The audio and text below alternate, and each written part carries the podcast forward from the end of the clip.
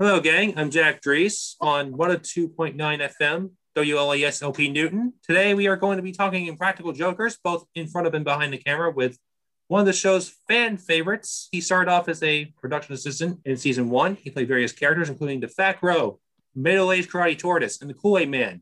Rob Emmer is here today. How are you doing, Rob? I'm good. How are you, sir? I'm doing great myself. That's fantastic. How's quarantine? Uh, it is what it is. Uh, you know, I've barely left the house in the last year, so that's special. How about you?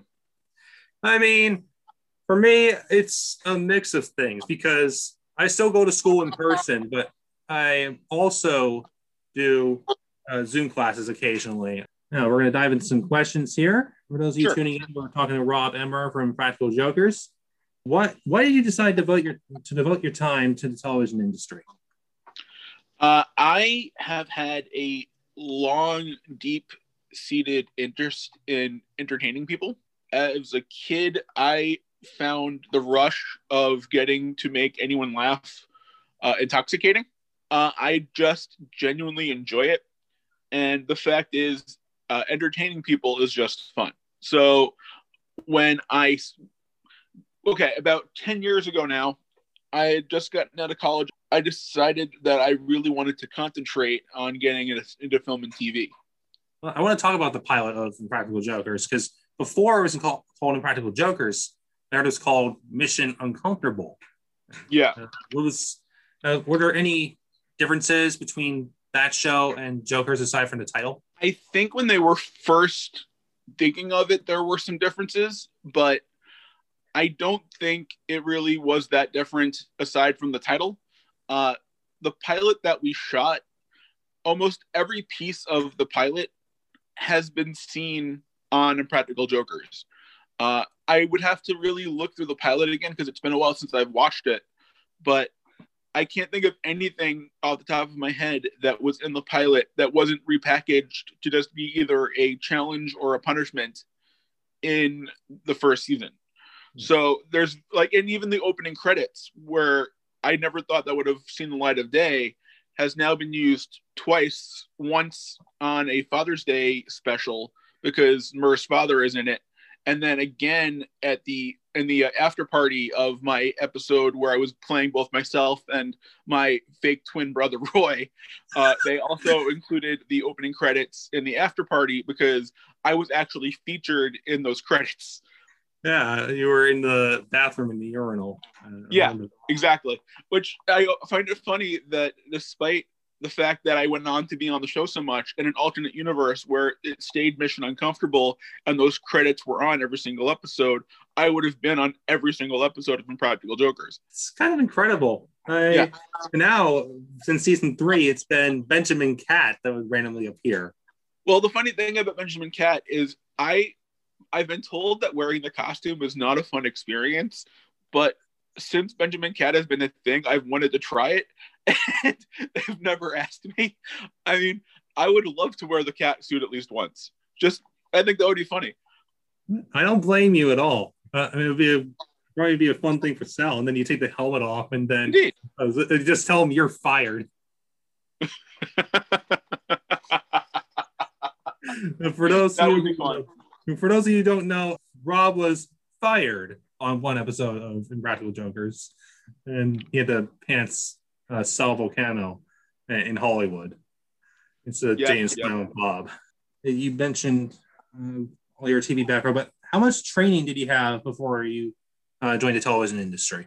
very very little my college degree is actually in traditional animation i graduated from sva in 20, 2007 sorry 2007 and i have a background where i have audio production a, a professional a professional certificate in audio production. I wanted more experience in production which is why i was trying to you know start that way more than being on air. But I yeah, I had very little experience before I went for my interview for the pilot. I was mm-hmm. extremely fortunate that the interview that I had with Murr that first day was probably one of the best job interviews I've ever had, and we clicked instantly. Of the four guys, I would say that Murr, okay, they, they all have a tremendous amount of energy, but Murr has a source of energy in him that I really have no idea where he finds it. Like the man has like this unlimited amount of energy, and I just I don't get even even me who's energetic, I don't get it. I don't get it, does it. I sort of have this side of me that is very energetic, and then I have this side of me that is very shy.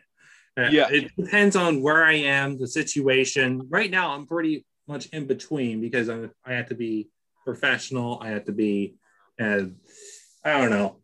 I'm in my room. I'm comfortable. that's one of the uh, both positives and negatives of this whole pandemic is for all of us that are most comfortable being by ourselves away from society uh, it's become way too comfortable and i kind of feel like trying to go back to the way it was in any way is going to be a hard experience for us Speaking of COVID, I want to ask you about Impractical Jokers and COVID. What are some of the precautions that are being taken on set if you're aware of them right now in terms of Well, COVID? I know that before you go on set, you're required to take a COVID test. I know that when you're on set, you basically have to wear masks at all times and not just any masks. They give you like rock solid N95 masks because they're taking it deathly seriously.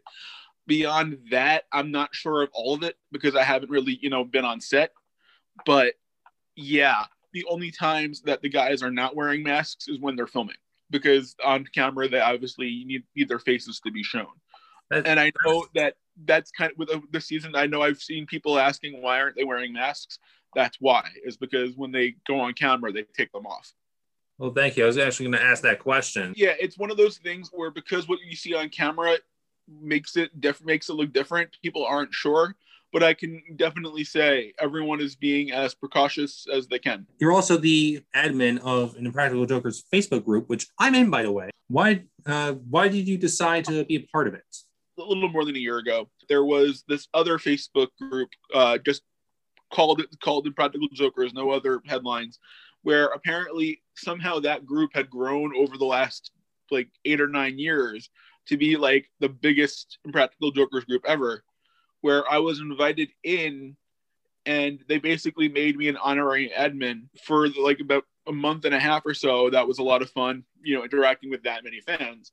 And then a year ago now, there was this gigantic drama with the guy who created that group, where I and a bunch of the other admins that he had broke away from the big group because of actions that he took. And we just decided that we wanted to just, you know, create our own little group. And it's completely taken off. We've grown 20,000 fans, uh, 20,000 uh, group members since creating it a year ago tomorrow. I'm very proud of being part of that group. Congratulations, by the way, on that accomplishment. Thank you.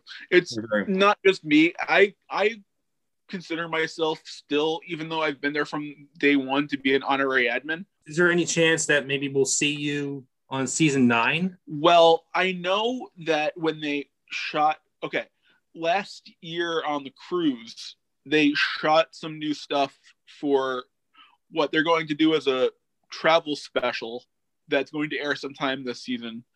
And I did shoot some stuff for that when I was on the cruise. Uh, I know that I I did shoot a, a small intro, which I don't know if they're going to use or not, but that should be on and a few other things that I did while on the ship might make it on air. So I know for sure that will probably be part of season nine. Beyond that, it's hard to say. So that's the Impractical Jokers cruise that you did, or Yes. some other cruise? The Impractical Jokers cruise last February. Okay, that's yeah, I've seen clips of that. I was going to ask you about that. Well, what's that like? It's it must be exciting, isn't it? Uh, very much so. Uh, I had never been on a cruise before, and very much by design because I had no interest previously of going on a ship. Uh, mostly because anytime you hear about a cruise on the news, uh, it's never a good thing that you're hearing about. So I was in my head just questioning why people were still doing it. I didn't understand when we had planes and you know trains and we had like all of these modern forms of transportation why someone would want to get on something that's like you know like the original transportation like and then now that i've been on a cruise i understand why people do that but at the same time uh, i kind of feel like my first experience on a cruise has ruined all other cruises for me because uh, i was basically treated like a rock star for a week so I have no idea how I would experience a normal cruise just without that. You know the show Cheers? Uh, yeah, Cheers. Yes. So you know how uh, whenever Norm would walk in, everyone would be like, "Norm." Yeah. That was my experience. Every time I walked in, Rob. That must be both uh, exciting but also intimidating. Because imagine maybe some there at some points maybe you want to be alone or something whenever I needed to, I retreated to my room and just hung out by myself. But by and large, I genuinely enjoyed my week of greeting, meeting, and greeting everybody. That's that's great. That's... Everyone made me feel very welcome. Uh, everyone made me feel liked. Um, uh, I enjoyed, you know, the moments of getting to just, you know, briefly entertain them every once in a while. Uh, yeah, I was basically like the Mickey Mouse of the ship. So Hey, I was happy. That's a good way of putting it. That's a good analogy. Well, especially because uh, for most of the nights I was dressed up as Fat Crow, so I really was a mascot on the ship. Yeah. Next, next question. Uh, do you have any advice for people trying to get into entertainment? Uh, stick with it. Uh, it's hard.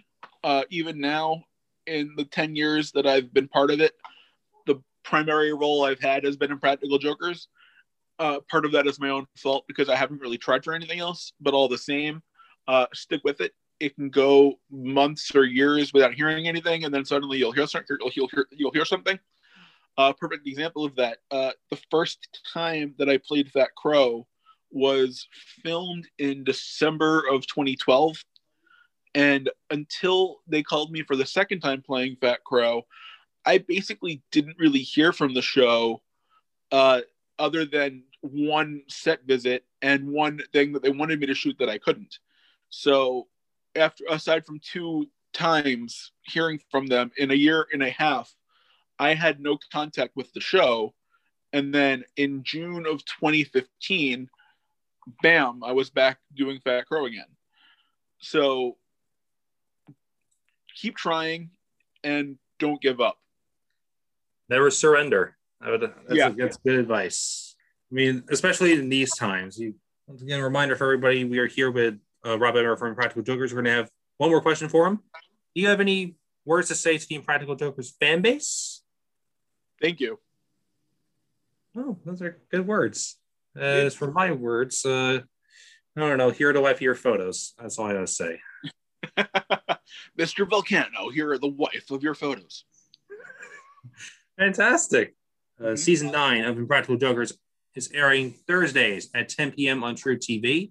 You can catch everyone's every day on the network, and you can also watch all the prior seasons, specials, inside jokes, after party, and so on exclusively on HBO Max. Rob Emmer, it was a pleasure. Thank you so much. It has been a lot of fun. Thank you, sir. Yeah. Stay tuned for more music coming right up on WLSLP Newton, Newton's New Alternative.